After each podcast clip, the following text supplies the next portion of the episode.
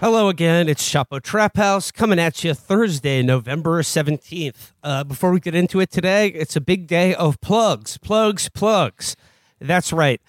We are announcing today, as you might have seen on Twitter, uh, the launch of a new Chapo miniseries. That's right. It's Hell on Earth. We are branching into the world of history podcasts. So, you know, Duncan, Wyman, we're coming for you. Hell on Earth is coming soon. It is a brainchild of Chris and Matt.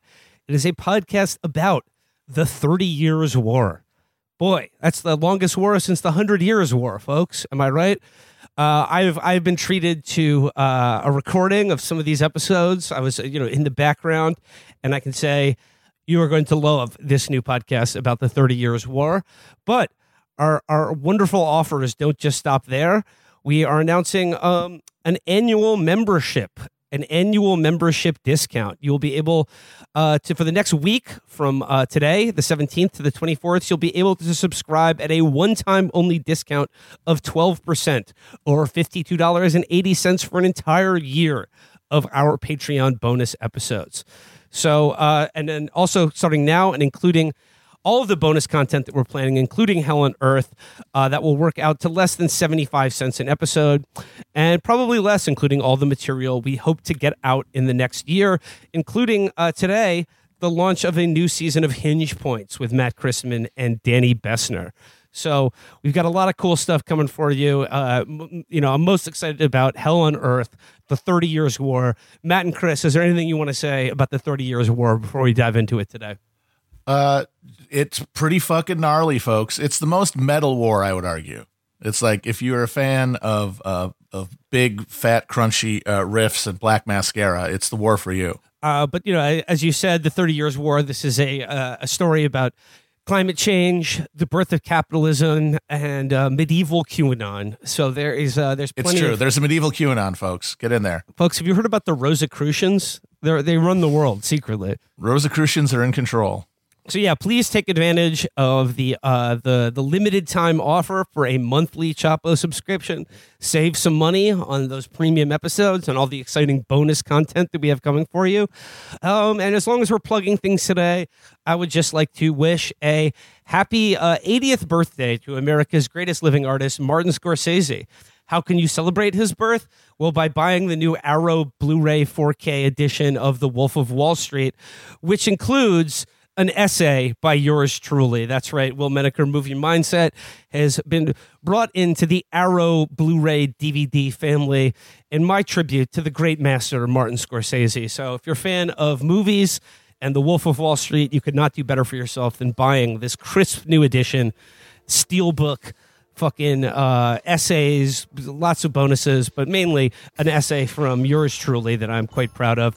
So if you're looking for a perfect gift for this Christmas, uh, check out the Wolf of Wall Street Arrow Edition Blu ray 4K edition.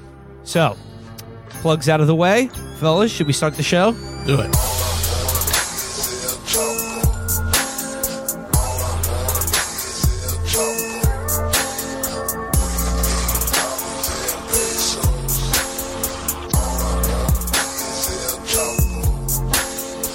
All right. Well, before we get into the uh, political news, I thought we would uh, start off today with a little a little animal news. You know, we're, we're, we are we are known for our love of the animal world, but you know, I feel like I've been slacking off in following the uh, current events as it relates to animals. So I just like to kick off today's episode with uh, two stories. Uh, the first one is a look at the Ursine agenda. That's right. We're talking about the boss, not Bruce Springsteen, but no, Banff National Park's dominant male grizzly. Uh, just an update on the life of uh, Bear 122, as he's known. He was uh, spotted recently in, in uh, Banff National Park in Canada and is in good health. Uh, just reading here, and I'd like to thank dads and grads on Instagram for sending me this story. Just a little update about the life of bears in North America. Um, it says here a few words about the boss, whose reputation remains legendary among those who track the park's bears. The boss is weighing in at approximately 650 to 700 pounds, is believed to be about 20 years old, making him an elder statesman at Banff National Park. He's considered to have a home range of more than 2,500 square kilometers. He's eaten a black bear and also been shrugged off being hit, struck by a train and still uses the railways for travel and foraging. He has also been busy. Uh, quote, we have some DNA results that show that the boss has sired the majority of cubs in our Bow Valley Banff population, said David Laskin, a Parks Canada wildlife specialist in the Lake Lucy, Yoho, and Kootenay field, field unit. Carolyn Campbell, conservation director with the Alberta Wilderness Association, said photos like those gathered by Bantle remind Albertans of the need to conserve the habitat of the grizzly bear. What a privilege that we can see photos of such a magnificent grizzly bear. He's just a big old male bear with such a life history, Campbell said. There are some signs that the bear populations are stable and growing in uh, some parts of the province, but in other areas, it's far from clear. Campbell said Albertans should be respectful of habitats, keep a respectful distance, and be careful with food so as to reduce potential conflict with bears. So, just like to give a hearty uh, Chapo Trap House congratulations to the boss, Bear 122. Uh, he's gotten hit by a train. He's fucking a lot. He's siring many, many children, just like Elon Musk. But unlike Elon Musk, he didn't get abused by his father because he's a bad son. Unlike Elon Musk, who would not get survived. Something that only only happens to the worst children. also, uh, so he departs, uh, starts from Elon Musk just slightly because if Elon Musk were struck by a train, he would almost certainly not survive. So, once again, big shout out to uh, the boss of Banff National Park in Alberta, Canada. Uh, boys, how do you feel about um, the boss and the fact that he eats other bears to, to, to, to, to fund, to fill his lifelong quest to sire more brown bears? Well, it's a, it's a, I, I don't like that he does it, but you know, it's a cruel world out there, you know. Speaking of old decrepit animals who are eating the older animals, smaller bears, smaller bears who've fucked a lot and created more bears. Nancy Pelosi ah, yes. stepping down for Hakeem Jeffries. I have uh, I have pieces. That's how you hit a segue. I'm ready to go on uh, Nancy and uh, Hakeem Jeffries. But uh, before we get to there, just uh, one more animal story for you guys. This is of particular interest to our listeners in uh, Northwest Ohio. I'm pleased to report that about 10,000 mink are running loose in your part of the country. The Van Wert County Sheriff said a Ooh. local highway had to be cleared of dead mink and warned residents not to try to capture the animals on their own. This is, comes courtesy of the New York Times. It says officials in Northwest Ohio have cleared dead mink from a highway and are warning residents that the hungry animals could seek out their pets and livestock for meals after some 10,000 of the sleek creatures escaped from a farm on Tuesday. The owner of Lion Farms USA Mink Farm in Hoaglin Township, which is about 150 miles north of Cincinnati and near Ohio's border with Indiana, told the Van Wert County Sheriff's Office on Tuesday morning that someone had broken into the farm and opened cages that held between 25,000 and 40,000 mink. Uh, Sheriff Thomas Riggenbach of Van Wert County said that by Tuesday afternoon, farm employees had corralled most of the mink, but he advised residents that there were still about 10,000 mink unaccounted for. So, Chapo listeners in Northwest Ohio. There's just free minks out there. So I know, I know, I know. The county sheriff has advised you not to try to capture any minks, but these, this is free minks right there. So if you're in Northwest Ohio, uh, Chapo Trap House would love nothing more than a free mink. So if you capture a mink, um, you know, first of all, be nice to the mink, and you know, uh, we'll work on how to uh, how postage will work out, mailing it to uh, New York or Los Angeles. But Felix, wouldn't you like a free mink from Northwest Ohio? I would. I mean, I'd prefer to get one from a breeder, but I will. I'll take a rescue mink so my um, pedigreed mink can have a friend. um, I'm confused by them saying like they'll eat your pets. If your dog loses to a mink, like you're doing it a favor. Yeah. Put it out of its that misery. dog needs to go. Kill it with a shotgun. Yeah, that's a. The minks are very small. They're amazing animals. You know, one way to know that you have a mink and not a sable is he likes to swim. Sables are afraid of water they don't like getting wet. But minks, you you you put them in a little tub or a pool or a hot tub or a water slide. They're they're squirming all over the place. They're like a furry little worm in there. they're going crazy. They love it. Um, but yeah, we would love we would love a mink. We'd love an office mink. Um, we'd love a Los Angeles mink and a New York one. We'd love to have all three minks uh, meet each other once a year to breed. Um, they're amazing animals.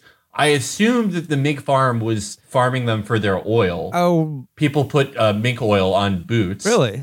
But I would assume we'd be um, farming them for their for their pelts to make you know the coats and whatnot. I don't. Yeah, I mean, the fur trade isn't what it used to be. Mink oil is like a pretty big deal for um, leather up. Do you have to kill a mink like to get you its get oil, wing boots? or can you just sort of wring it out? I believe so. Uh, yeah. Okay, so they're still they're still slaughtering these would, minks. be it'd be funny if you could just wring it out. If you could have some sort of deal where you pay the mink a wage for its oil, but that is not the case. Well, you know, if you get a free mink from We got to make Northwest a deal with the minks, folks. if, well, if you get one of these free minks that are wandering around Northwest Ohio right now, um, just sort of like uh, just wear your boots around the house, and hopefully the mink will sort of run over your shoes, sort of nuzzle up against it, and you'll get some free mink oil uh, without having to wring its little neck. Uh, just remember, minks are for hot tubs and pools and water slides, not for coats or or boots. So, just something to keep in mind there. Yeah. Well, you know, speaking speaking of long, oily animals that love hot dogs, Hakeem Jeffries is the new House Minority Leader. Uh, all right. Well, yeah, let's get into the uh, political news of the day. We've got uh, Pelosi stepping down as uh, leader of the uh, House Speaker. Um, just reading here from uh, New York Magazine. Nancy Pelosi's historic tenure as the Democratic Party's longest serving House leader is coming to an end. The 82 year old California Democrat who became the first female Speaker of the House in 2007 and has since served on and off in that position announced on Thursday that she won't seek reelection for the, to the Democratic leadership in the next Congress. For me, the hours come for a new generation to lead the Democratic caucus that I so deeply respect, she said in a speech. Am I grateful that so many are ready to, and I, I am and I am grateful that so many are ready and willing to shoulder this awesome responsibility. So uh, cheers to the direct action taken by that uh, gay prostitute to uh, get this old bag out of there. Hakeem Jeffries will be the the target of the next hammer related uh, home invasion.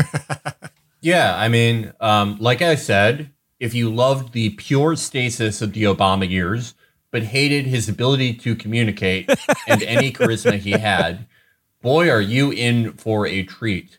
I didn't realize this. Hakeem Jeffries did a um uh, an interview with uh, I think he's at Politico now, the Politico DNC mouthpiece. yes, Isaac Edward DeVore, Isaac Dev- uh, Devore fetish. whatever. Yeah, the guy, another hyphenated name guy, the Isaac Devore something, um, where he. I mean, it's pretty. It seems like a pretty explicit reference to Yep. us. The thing that he said. yes. He said he's yeah, he was like um, you know, hey, I I'm I care about economic and racial stuff, but I'll never bend the knee to hard left democratic socialism. Yes. oh, this from, is so uh, awesome. from from the Devore fetish article in uh, the Atlantic, I believe. He says there's a difference between progressive Democrats and hard left democratic socialists. He told me it's not a distinction that I'm drawing; they draw that distinction, and so clearly. I'm a black progressive Democrat concerned with addressing racial and social and economic injustice with the fierce urgency of now. That's been my career. That's been my journey. And it will continue to be as I move forward for however long I have an opportunity to serve. There will never be a moment where I bend the knee to hard left democratic socialism. He goes, Oh, I goes on to write, uh, Jeffries likes that phrase, bend the knee. He took it from Game of Thrones. No, he didn't, bitch. He took it from No, us. he did not. Fuck we off. took it from Game of Thrones. Yes, no, yes. no, we took it from Game. No, and we didn't take it from Game of Thrones. We took it from the thing that we like to make women do at gunpoint. That's the reason we said it, not because it's in the TV show, but because we love doing Me Too. Yeah, um, Jeffries is. I I said this before. You know, he was uh he he was crowned the successor. He's like J-Roc from Trailer Park Boys, but for being Jewish.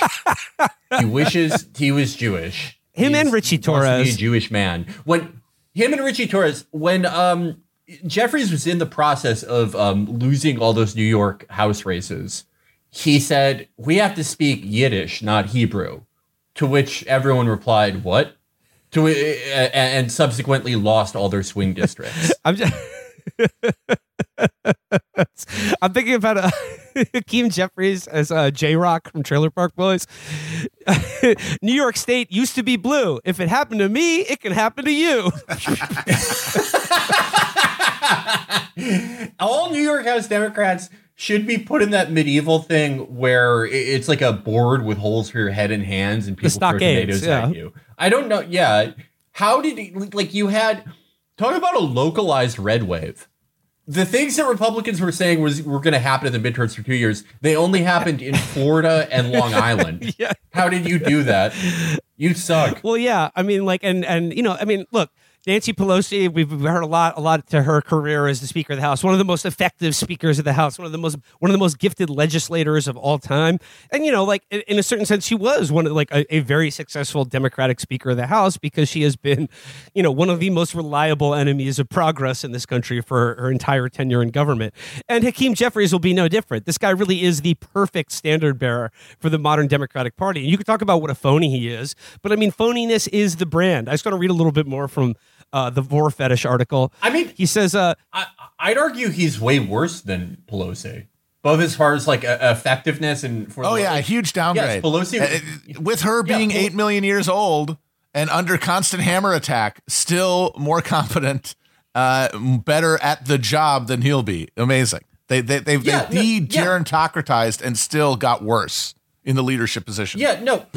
Pelosi, okay, Pelosi was hostile to the left, but at the end of the day, realized how many progressives there were in the House and realized the need to sort of, at at some points, like achieve some sort of consensus position or leadership, or, uh, uh, like some sort of leadership concessions or committee appointments. Jeffries is just completely insane. Like the first thing he says in this article is about a podcast. like, come on, he's out of his mind. I can't wait till we get attained by the House of Representatives. it's gonna be amazing. Yeah. Uh, no, there's uh, some uh, some more stuff about Jeffries here. He says uh, it says Jeffries likes that phrase, bend the knee. He took it from Game of Thrones. Again, not true. Uh, he says black progressives no. do tend to tackle issues first and foremost with an understanding that systemic racism has been in the soil of America for over 400 years, he said.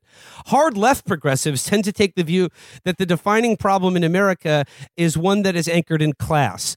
That is not my experience as a black man in this country, and perhaps that's or where we have a number one repre- uh, receiver of hedge fund donations of anyone in Congress. yeah. What have what have you what what is he done uh, on the systemic racism? Yeah, where's, front? he's where's the progress there, buddy? Is he talking about is he talking about when they kneeled with kente cloth? Is that him taking that on? God, that, is that a legislative accomplishment? urgency though was so fierce. The, the, fierce urgency of now. That was a very fierce urgency. yeah, uh, that was 400 years in the making. he goes, or perhaps a number of Jeffrey, Jeffrey's wary activists told me politicians on the left think he enjoys picking fights with them. Or perhaps one Democratic representative who, who's not close to the Jeffries told me they're just expressing the natural suspicion that people who aren't in leadership have of those who are. Uh, I, another really uh, great uh, uh, segment from this piece here. It says here uh, he's taking Edward Edward Vor fetish around uh, his neighborhood in Brooklyn, and it says here all the changes in Jeffrey's neighborhood and his career haven't changed him. He insisted he's still the guy who brings in a DJ for his signature hip hop on the hill event in Washington, who quoted a Biggie lyric as a, prosec- a prosecutor for Trump's first impeachment, who has, if you don't know, now you know, embroidered on a throw pillow in his D.C. office. God, this guy's per. So he's a 31 year old white woman who goes to the farmer's market. This is he is put on put your hair in a bun, put on some gangster rap, and handle it.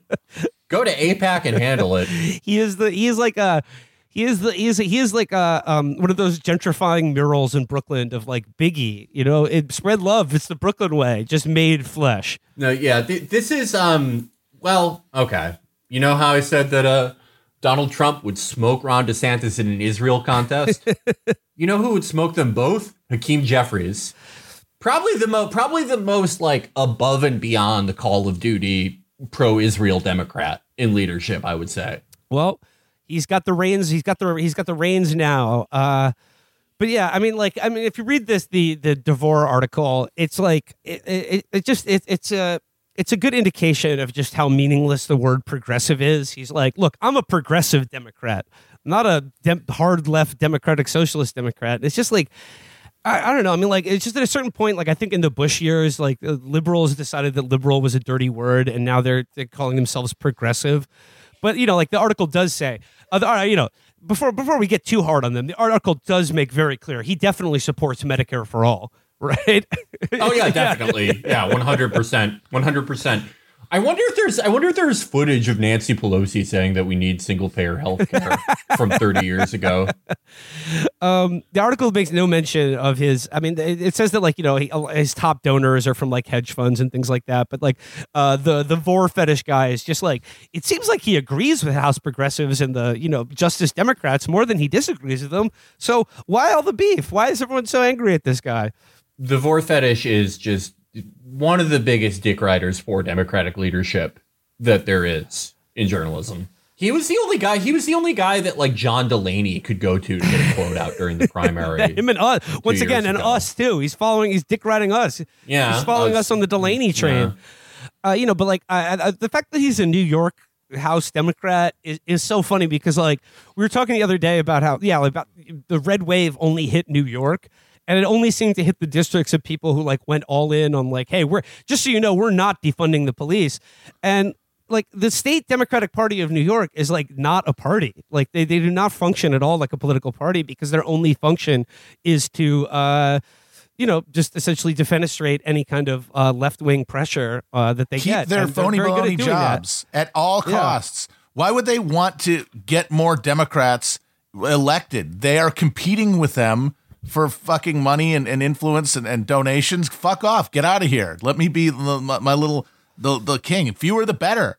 Uh, I saw an amazing map that showed that uh, the uh, county in New York or county in Pennsylvania that uh, ran hardest like against the current of of Shapiro and Fetterman and four Republicans was the one that was in uh, like on the border with New Jersey in the New York media market. Yep. Like if you were getting New York media, you you were essentially were being told by both sides that you should vote for a Republican. The the New York Democratic Party is like it's like the early Ottoman succession uh, succession scheme where brothers would be kept apart from each other and uh, taught to wage civil war, so the winner would be crowned sultan. But for about I would say under two hundred thousand dollars a year in Yeah, that's it. for incredibly low stakes. So then would that make Sean McElwee a big like a janissary? He's like a big boy that they've abducted and, and taught to fight for them.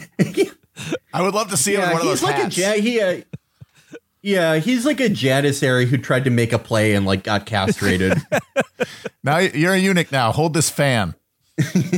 So yeah, uh, uh, be- best of luck to Hakeem Jeffries and uh, a fond farewell to, to Nancy. I mean, whatever. I mean, she's still going to be in government. She's just losing. I mean, she's just Right, stepping right. down from the uh, the leadership role and hand, handing it off to the to the young blood whose brain is even older than hers. I mean, that's that's the great part. He's like, we have to make way for new leadership who's so, somehow their behavior and personality is is of a ninety year old woman instead of an eighty year old one. yeah, no, he he has the exact positions of fucking Scoop Jackson, who would be 120 if you're alive today.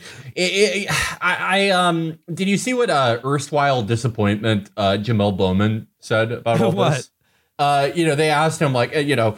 Hey, Hakeem Jeffries has been like very hostile to the left wing of the party, even, you know, very compliant House progressives. What do you think about him being elevated to leadership? And he went, Two leaders from New York? That's gangster. oh my Just god! Fucking Oh, dude. God. Just, oh my God. Homer Simpson's brain. Could you hold still, please, sir? That's what I got to say to that. Yeah. Oh my God. I mean, wow. I mean, take the crown out. I mean, it's just it, it's funny because like we we've we've been talking for years now about how these people have won everything, have like conclusively just castrated the left in this country, and the House Progressive Caucus is about as housebroken as it fucking gets with their fucking uh, the the Ukraine statement. Uh, they were like, "Hey, think we should ne- try negotiating an end to this war?" And they were like, "Nope, sorry, an intern sent that out." Um, but yeah, like so, it's it's it's funny. Like, I mean, that this guy is still. I mean, he's now has his leadership role because of how you know that he's going to whip them into shape. It's like, dude, they're already doing push-ups for you, man. They're already asking you how high. Yeah, th- this election disproved, you know, Shorism and the idea that we, you know, that the Democrats should constantly be talking about how no, actually, we want to triple fund the police and all the all all this all this bullshit. It conclusively disproved that, and the reaction is just the same. You know, they were going to do this no matter what. They were going to put someone exactly this hostile in, no matter what. All right, well, moving on from uh, the Democratic leadership, let's talk about the Republican leadership. Trump announced that he is running for president in 2024. Uh, did you guys? It was, he spoke for an hour. but I think the, the the general consensus review of this speech is low energy. He did not seem, you know, I I, I watched Ooh. some of it. He did not really. I, I didn't see that spark. He I didn't see that old Trump magic anymore. And you know, this comes on the heels of uh, Ivanka and Jared saying, "Look, uh, we're we're bowing out of helping him in the 2024 run," which people are interpreting as some sort of like, "Oh, this is another ding in Trump's armor." But I'm like, getting rid of the two biggest losers in your family, who are like just dead weight, dragging your campaign down. I think this is a very smart move on behalf of Trump for. I mean. They'll, they'll say that Ivanka, like, you know, she's like, oh, I'm making the decision not to participate in this reelection campaign. No, the this campaign in 2024. But I mean, those two losers, get them the fuck out of here. Yeah, I mean the base is ambivalent to them or hates them. Um, I will. I mean, I do kind of think it's a it's a conscious decision by Jared and Ivanka to like uh, on their unending quest to become normal. Yeah. this is part of it. This is certainly a decision by them. Um, the most important sign that I saw, uh, if you are DeSantis positive, if you are, you know, you're just you're you're you're pining for him. Ben Garrison Yep. has stopped Yeah. wearing Trump as buff and drew Trump as an albatross around the neck of the Republican Party. That is that is the first sign because like you know when Candace Owens or like the fucking Jesse Kelly or any of those fucking losers are like I you know I think DeSantis is more professional. I don't care. That doesn't mean anything. Ben Garrison is actually m- way more of a reliable thermometer of the average voter.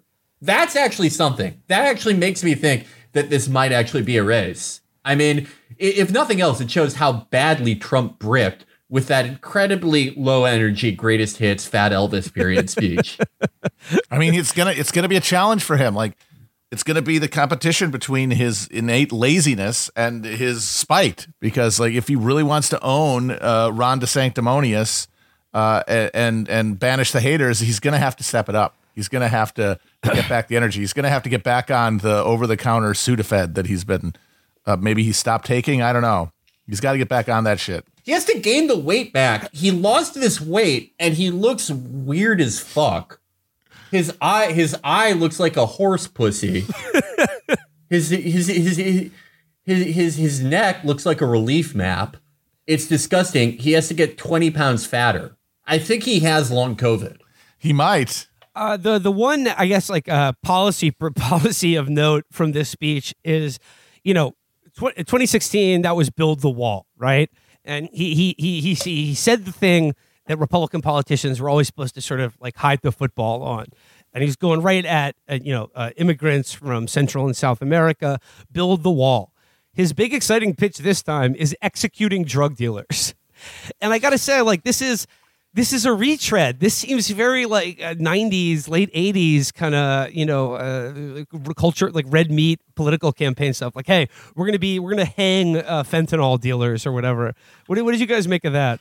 I mean, I think it's his, it's his Duterte era, and it makes sense if, as I think is evident, you know, the only real meat to politics left, the only thing to invest in, voting one way or the other, is is to see your enemies uh, publicly uh, destroyed by the state on your behalf. Then the the promise of of just like uh, same day executions for drug dealers, hopefully televised. Maybe that'll probably be. Uh, he's saving that for the primaries. Uh, that's certainly it's it's it's an it's it's an incentive. Hey, vote for Trump, and you'll get to just sit there in your house and imagine all the drug dealers getting lined up and shot. Yeah, I mean, it's we saw him do versions of this as early as you know 2015. Um, it does seem like he's he's gearing towards making fentanyl the sort of centerpiece of everything, the way that immigration was in 2016 and 2017. I think it's just not enough because the big thing the big thing that helped him with immigration was that he could use it as a cudgel against any establishment Right. Republican or any not so establishment Republican. You could kind of do anything to make the case that like even Ted Cruz was sort of dovish on immigration. Uh, because at some point the the white whale of every Senate Republican was to achieve an immigration compromise, even if they were an extreme immigration hawk. Um, this, I don't know. Maybe he'll find a way to say that Ron DeSantis is soft on fentanyl. I don't know. certainly he's shown a capability to pull things out of his ass and connect things to connect people to things that they're not necessarily connected to. But I think he needs something more visceral than that.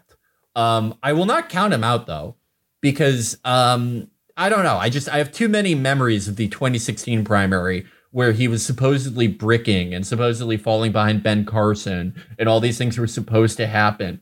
With the primary, it's the opposite of how he faces real work. With the primary, he gets stronger the longer it goes on. So I think we're going to see his worst work in these first few months. And then as it goes down the stretch, he, he's probably going to find his fastball again. Uh, and he's, he's certainly going up against someone who doesn't have that great of, of a capability to attack him for multiple. LeRon. Yeah, LeRon I mean that's DeSantis. true. I mean unless he wants to go in on the vaccine stuff, but I mean everyone's decided they're just going to pretend COVID never happened. Uh, so he, he, can't really go with that. I, it, it is going to be interesting though because we're going to see in this primary, especially if it really is a one to one showdown, which you never really got until it was too late uh, in 2016, but uh, between DeSantis and Trump, you're going to see the the emergence within the Republican Party of the educational divergence that you're now seeing over the last five years between the Republicans and Democrats. And Trump is going to be the non college candidate, uh, and DeSantis is going to be the candidate of the college educated Republicans. And if that's the case, if, if that divide shapes up, and it is like there's one guy for the people who want to like take it seriously, and there's one guy for the people who just kind of want uh, a a theatrics of politics, uh, then I don't know. Maybe maybe DeSantis has a chance there. I will say this about um, college educated, the the more collegey candidate in presidential primaries. They seem to suffer from something that's close to a political Madden curse, where the earlier you crown them, the worse for that's it, true. It, it, that ultimately is for them. I could see, I could see it being, you know, a year from now, and it's hilarious that we ever thought DeSantis was, you know, a tier one. Especially candidate. if people feel that, like that they're, they're having him stuffed down their throat, which it already yep. feels like is happening. Well, I mean, we're seeing a a retread of the 2016 primary, where like all the Murdoch press and the National Review are, are replaying the same, like they're coming out, you know, no no to Trump. You know, so a Florida man makes announcement was like the below the below the fold headline of the New York Post and like oh, above displayed beneath their headline story, which is like some child's clothing soaked in blood because there's some latest grisly shooting or crime that happened. But yeah, like National Review too, they just came out with their no to Trump in 2024 uh, editorial. And the thing is, like, we, we saw how well that worked the last time. Is that like you want to talk about bending the knee, man? Those guys, right. they they all tried to corral their their feral supporters who just simply weren't having it. The difference is this time time is that he will face a unified conservative media that is against him. But also keep in mind, he has built up his own kind of like parallel conservative media that's for him. But keep in mind, though, that like in 2016, like there was no evidence of him actually being president. And forget that, there was no evidence of him losing a presidential race. So I think in this time it may be a little bit uh, like he's he's going to face a stronger headwind with the like a, the Murdoch press and the right wing media and the right wing establishment being opposed to him because they can point to an actual track record of failure, not just like oh like this guy's too indecent to be president. Okay, my counterpoint to that though would be that no matter how shitty Trump campaigns, no matter how poorly run things actually are, and how low energy he actually is his people show up. Mm-hmm. They show up no matter what. I think 20 his 2020 campaign was one of the worst run presidential reelection campaigns ever. Ever. We can safely say that.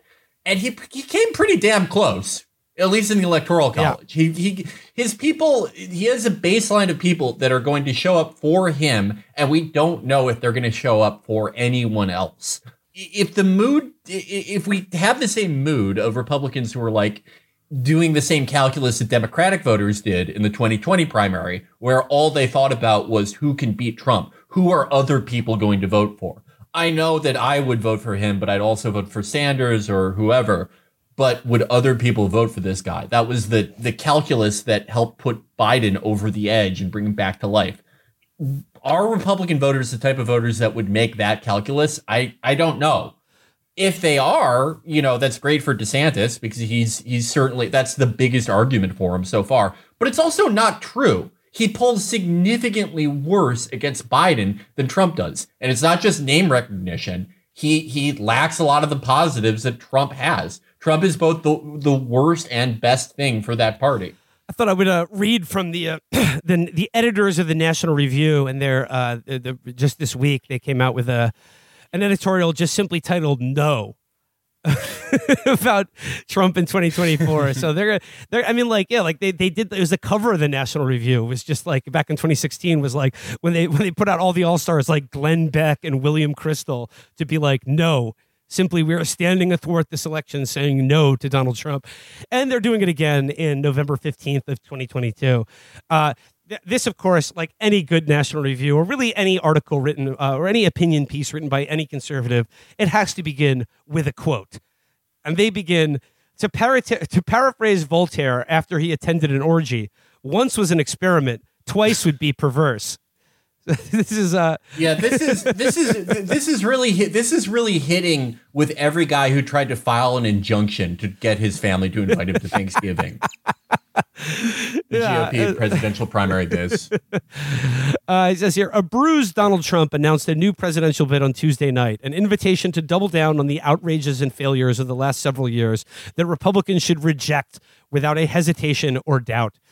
To his credit, Trump killed off the Clinton dynasty in 2016, nominated and got confirmed three constitutional justices, reformed taxes, pushed deregulation, got control of the border, significantly degraded ISIS in Syria and Iraq, and cinched normalization deals between Israel and the Gulf states, among other things. Well, I mean, if that's if if that's their like, oh well, we got to give the guy his credit. He he, he you know continued to uh, slash taxes for the wealthy by trillions of dollars, uh, get a fucking uh, death grip on the Supreme Court for a generation, and oh I don't know, defeat ISIS in Syria. How would they not support this guy to run for fucking reelection? Jesus Christ, this is like the laundry list of Republican successes that they could, if any other candidate could could muster that level of accomplishment, they'd be they'd be riding his dick like fucking Secretariat. Uh, yeah, he defeated ISIS in Syria because it, due to a um, a weird clause in New York electoral law, he won the presidency and also the chairmanship of Hezbollah and the IRGC.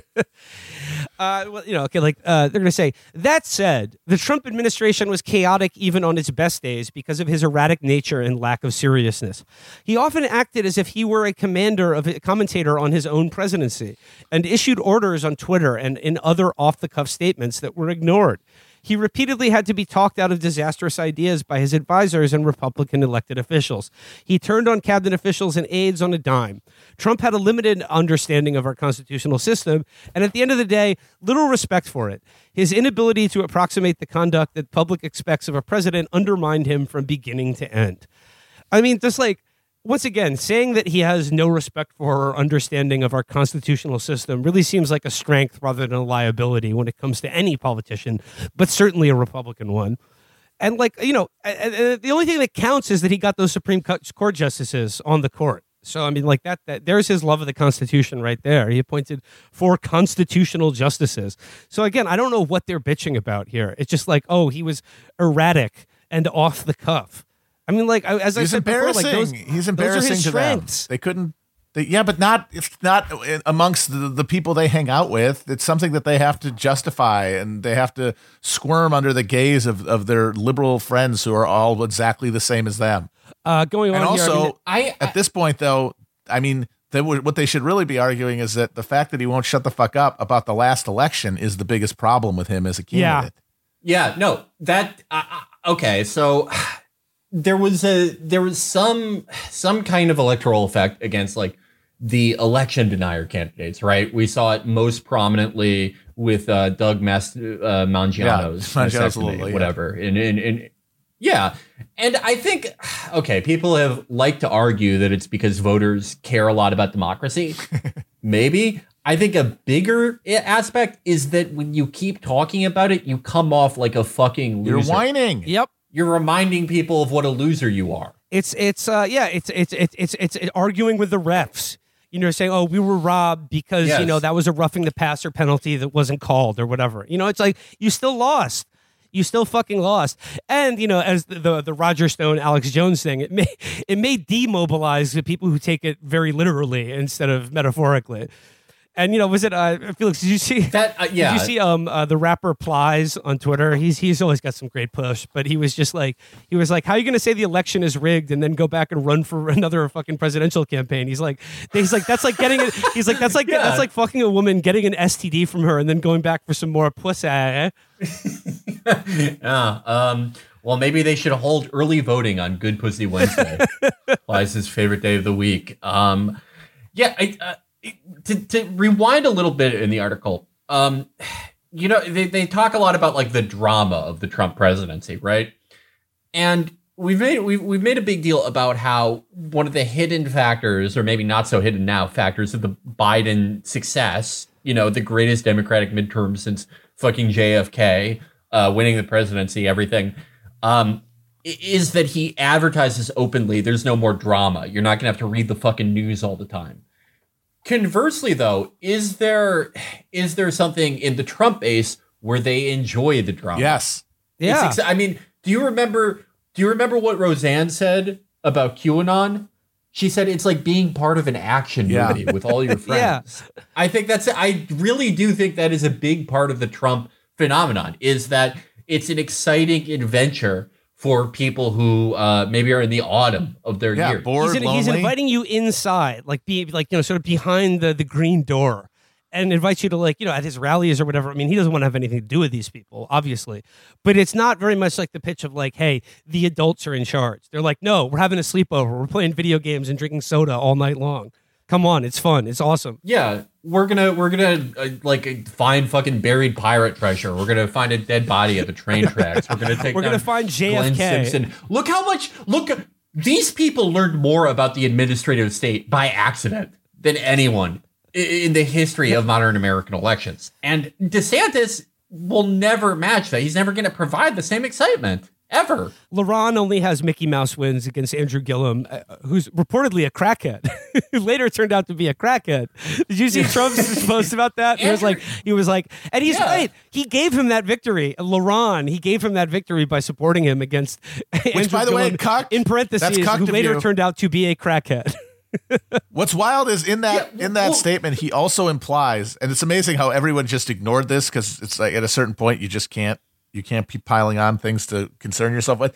He implies that there was an attempt to steal the election from Ron DeSantis that he stopped. He like sent his election integrity uh, SWAT team to Florida to prevent it from happening, but he was unable to prevent them from stealing the election from him.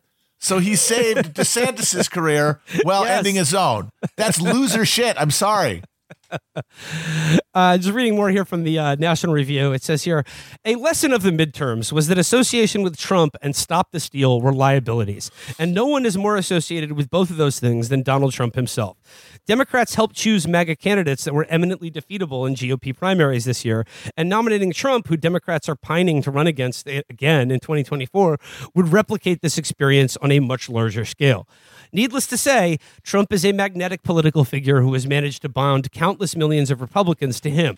Many GOP voters appreciate his combativeness and hate his enemies, who so often engaged in excesses in pursuit of him. Once he won the nomination in 2016, they understandably voted for him in 2016 and 2020, given the alternatives. But the primaries won't present a choice between Trump and progressives with calamitous priorities for the nation, but other Republicans who aren't, in contrast to him, monumentally selfish or morally and electorally compromised. And it should be added, won't be 78 years old if elected and ineligible to serve two terms. It's too early to know what the rest of the field will look like, except it will offer much better alternatives than Trump. The answer to Trump's invitation to remain personally and politically beholden to him and his cracked obsessions for at least another two years, with all the chaos that entails and the very real possibility of another highly consequential defeat, should be a firm, unmistakable no. So yeah, I mean they're going to run this program again. Uh, we'll we'll see if it works, but like I would just say, like they're running the program now with a record of Trump actually losing that they can sort of bounce it off of. Uh, I do wonder in terms of like the uh, other alternatives being promoted other than Elron DeSantis, LaRon DeSantis. Uh, you know, did you guys see the Mike Pence interview on 60 Minutes where he was just like. He was like, "Yeah, Trump Oh tried to kill me," and he was like, "Trump tried to kill me and my family." And then they asked him, "Should he run for president in 2024?" And he's like, I think that's up for the voters to decide. So, look, if you like, if if Trump wants to run for office on uh, let's execute Mike Pence for treason, let's just let Americans decide. I think that's how uh, that's how I feel about that. God, I'll tell you who um will never win, even if all the other candidates die. Mike Pompeo. yeah. Wee, wee, Who the fuck told him that's a good idea? I love that he lost a bunch of weight too. He did the fucking He Mike the Huckabee. band. It's like, how, Yeah. how'd that work for him, man? No, we're in we're in the era Mike of big Pompeo boys. is like Mike Pompeo is like the evil president in a Call of Duty game. no one is voting for him. That's not happening. I think he's gonna if, if he loses any more weight, he's gonna have that thing where like the loose skin hangs off you like fucking curtains. That's gonna be disgusting to look at. Yeah, there's just but there there's no one there there's no one else. You know, there's there's no one who I think um fulfills like um you know a role equivalent to De Blasio in the first mayoral primary he ran in, where he just kind of he's always there in the background, Yeah. and then there's just so much drama and collapse that he He's just by there. just by the virtue of fidelity he surges to the to the top of the heap eventually. There's no one like that in the Republican primary Uh, because I, I I do think that could happen. Just you know, I could see Trump not making it all the way, but him damaging DeSantis enough that no one really wants to vote for him. I could see maybe hypothetically the uh, the the the prince that was promised, the generic Republican, rising to the top of the heap. The thing is, that guy doesn't exist. As Matt pointed out in our first uh, post midterm episode, there are no generic Republicans left to do that job. yeah, just freaks. What about Glenn Blumpkin? Who Trump said? I, you see that where Trump said of Glenn Youngkin? He was like, his name Yes. sounds Chinese, Yes. and I'm just like, what? if his name was Young Kim or something, you could be like, maybe it sounds Korean, but Glenn Blumpkin, he's China. He's from China. That's that's by the way that that was that was I the mean, thing Glenn- that uh, Scott Adams, another erstwhile Trump supporter, was like, okay, I'm out. I'm out after he he defamed Glenn Blumpkin by saying his name sounds Chinese. But Glenn Blumpkin, I think that that may grow to be like a consensus choice. But again, another fucking that's that that that, that you you think you you're gonna win with it. You think that's better than DeSantis even? That is like it, that is you found a worse Mitt Romney. You found a guy who did 9-11. Oh man, uh, yeah. So what about what about on the uh, going over to the uh, the Democratic side? Um, I mean, obviously Biden is, uh, you know, he, he's coming out of these midterms looking pretty strong. But you know, like when people are asking, like overwhelmingly in exit polls, Democratic voters said that they don't want him to run again in 2024, and he's like, just watch me, Mac. So he's he's feeling himself right now. But like, is there any chance? Like, like we, we And know, gu- guess what? They'll vote for him again. It doesn't matter what they want. Cory Booker in 2020 said you won't have to vote for Biden for president. Guess what happened? All these voters, you, you know, you know how Democrats held on to the Senate and kept House losses to the high single digits. It was the strength of young people who hate Biden. yeah. It doesn't Yeah. matter. They'll fucking vote Yep. for him, and they better because I don't really think there's anyone a- a- anyone who could who could do do it better. Okay, Not what about- it's- it's- 2024? yeah, I he's really gonna if he don't. wants it, if he doesn't die, he will get it because there's no capacity in the Democratic Party to uh, unwedge his ass from the White Okay. House if they want. well, what, if okay. wants it. What, Yeah, what about Gretchen what about Whitmer's the Gloria? What about one and she doesn't what want about it. gorgeous Gretchen? Gorgeous Gretchen. She doesn't want No? it. Nobody, nobody's going to go She against no, Biden. doesn't Nobody's want it. going to uh, provoke that kind of hostility. They become a part. They become a wrecker Yeah. to the to the to the base of people, the bedwetters who are always just wrapped in front of MSNBC and terrified of someone undermining the Democratic Party and allowing the Republicans to win again. Yeah, do do I think that a fucking five eleven milf, you know, who won Michigan by DeSantis numbers, would be a very successful presidential candidate? Of course, I do. I I I, I think I think she would do massive numbers against Glenn 911 Blumpkin or uh, Elron DeFadas. But she doesn't want it because Democrats Got to wait her turn. that dog in Got them, to you wait know? her turn. Got to wait your turn. Yeah. Um, but like, okay, so like, uh, it was, uh, you know, sort of forecasting ahead to the potential of a Joe Biden Donald Trump rematch in 2024. Is this the clearest evidence yet that like we are going back in time? That like we like the time is now like running backwards, and we are just sort of regressing like further and further into this like infinite horizon of just like no future, just the same Yeah. things happening over and over again. Yep. reboots uh, after reboots. That's all we got. Hey, uh, rap metal is coming back too. F- for serious? yeah, I hope Are you so. kidding? I hope Don't so. taunt me. Don't taunt me like that. Um, I mean, it's it's kind it's kind of don't you think like Tekashi Six Nine is like kind of rap metally, like a little I wouldn't bit. know. well, he's back in New York. Uh. Korn is Korn is still uh, touring. I see. They're like at at uh, festivals and stuff. Korn never went away. Korn is back. Korn never left. Just uh, oh, one, one more thing though about the uh, the Senate race that's still going on. Uh, Warlock and Walker. Uh, because there's nothing else to talk about. People have turned up some good Walker clips over the last couple days, and uh, maybe Chris can uh, edit this one into the episode. But this is one I hadn't seen before. Uh, he was talking about watching the movie Fright Night, and said this to a crowd of people. This is so good. He goes, he says, vampires are cool people, are they not? A werewolf can kill a vampire. Did you know that? I never knew that. So I don't want to be a vampire anymore. I want to be a werewolf. And if we could just edit in the full clip of that, because I, I'm not really, I'm not really giving justice to the way he says it. I was watching this movie called Fright Night, Freak Night, or some type of night, but it was about vampires. I don't know if you know vampires are some cool people, are they not? But I'm gonna tell you something that I found out. A werewolf can kill a vampire. Did you know that? I never knew that, so I didn't want to be a vampire anymore. I want to be a werewolf. But my, my question is, is this. I don't remember there, were there werewolves in Fright Night? Because I think Matt, No, I think there's he no may be werewolves in talking. Fright Night. I think he may be talking about Monster Squad. I think maybe that's the movie he's referring to, or maybe Underworld: Rise of the Lycans. Because no, I think it's Underworld. Yeah. I think it's Underworld.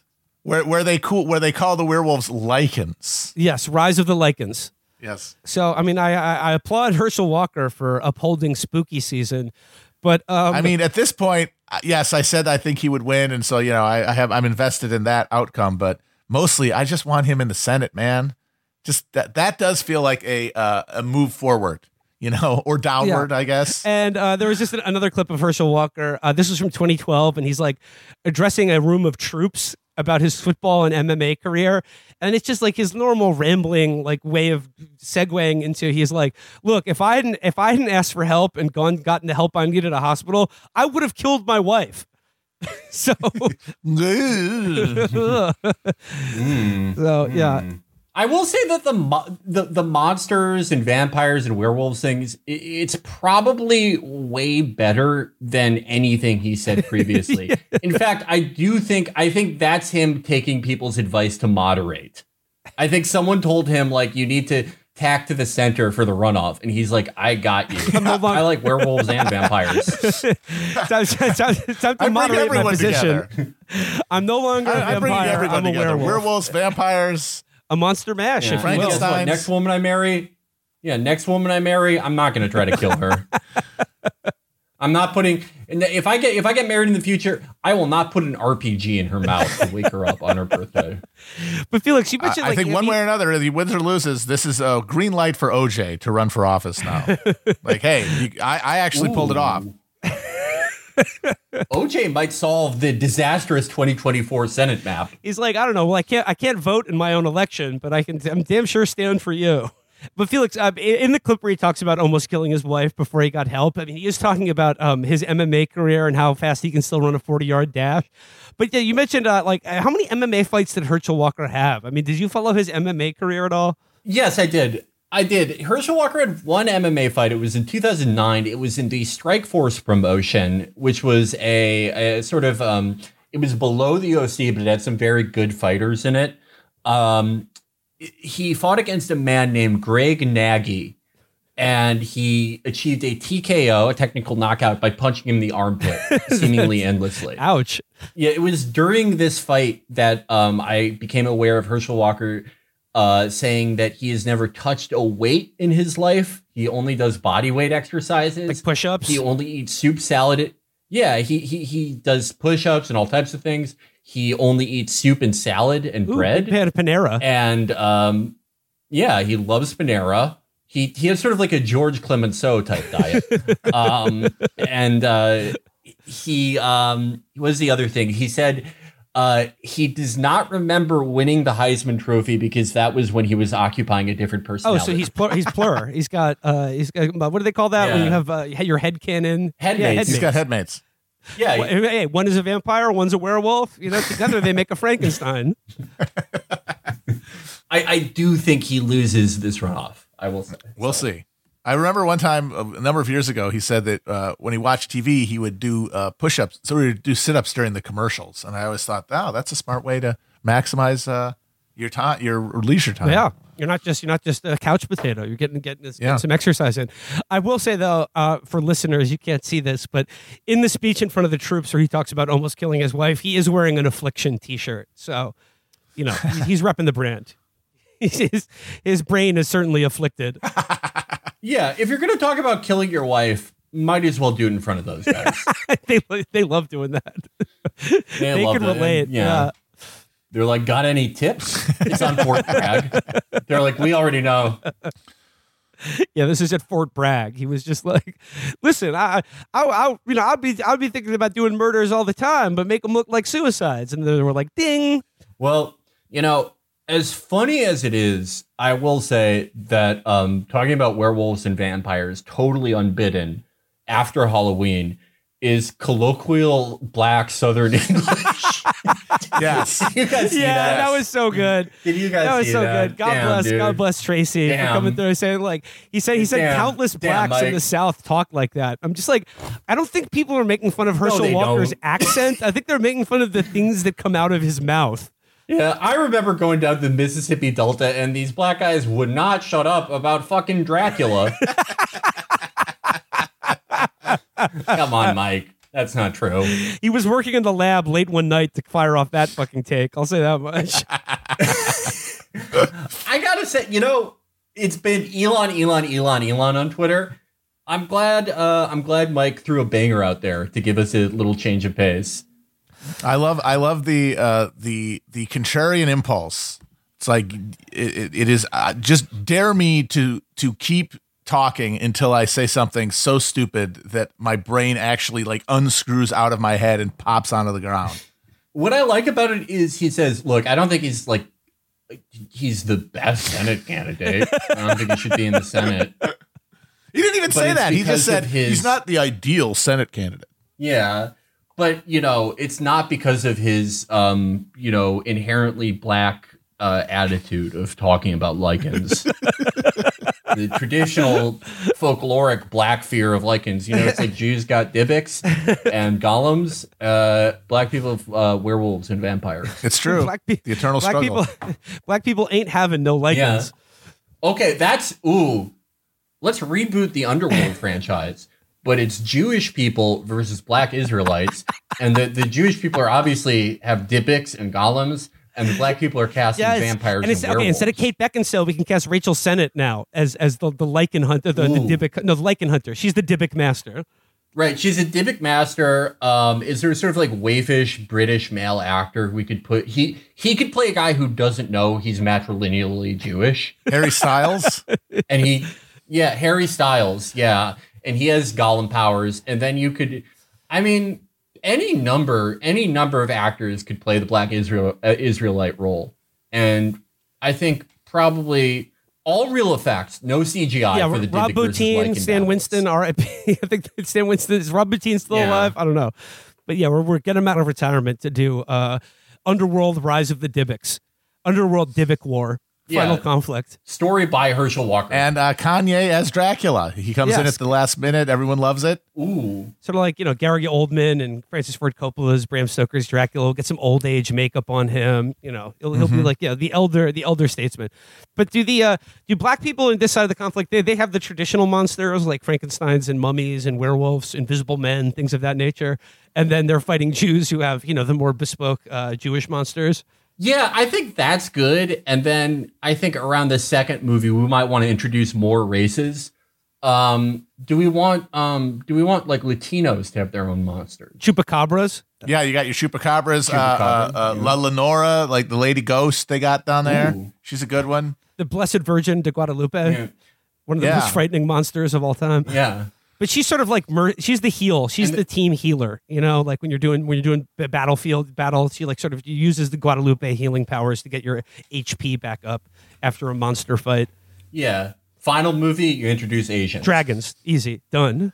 But like the long, the Yeah. long Well, kind of dragons. tons- they, have, Yeah, they have tons of stuff. water They have tons of creatures. stuff. They got all kinds of stuff. And then uh, The white Japanese white yeah, people have the police. That's what they get. Just a bunch of cops. Yeah, that's right. I said it. orcs. I, I, I White think, people have orcs. White people are Yeah. orcs. Yeah. Well, the, okay, I, th- I think white people's too broad of a category. How about we, uh, uh, and Asians is too.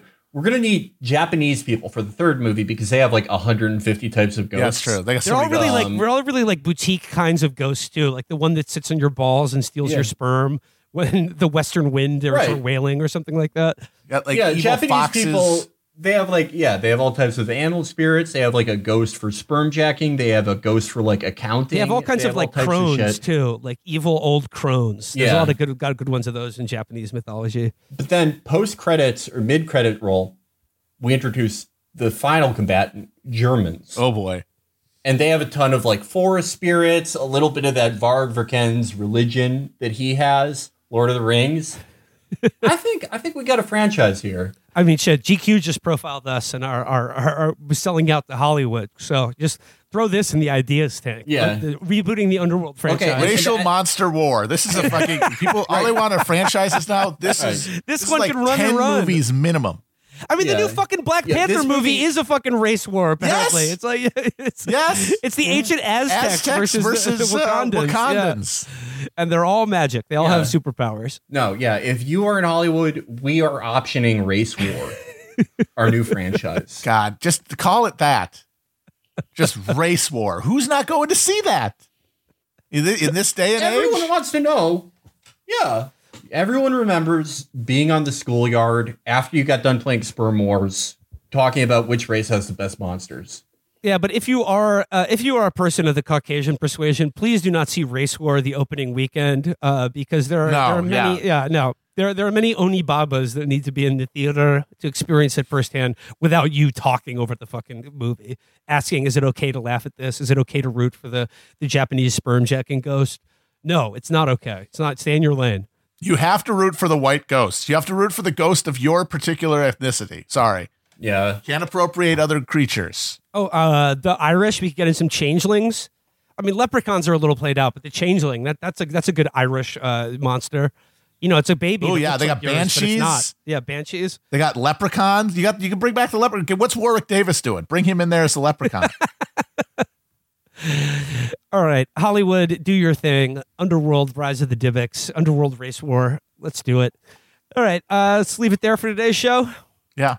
Till next time. Do we have any? Do we have anything more to plug, Chris? Uh, I think that's it. And if you want to know all about all of the stuff that we just announced, there's a post on the Patreon blog um, that you can see, and it'll tell you how to do the annual subscription, where you, where and when you can find Hell on Earth, and uh, Hinge Point should already be in your Grey Wolf feed if you're a subscriber. So that's all we Oh, got. Here's a here's a good sales line for Hell on Earth.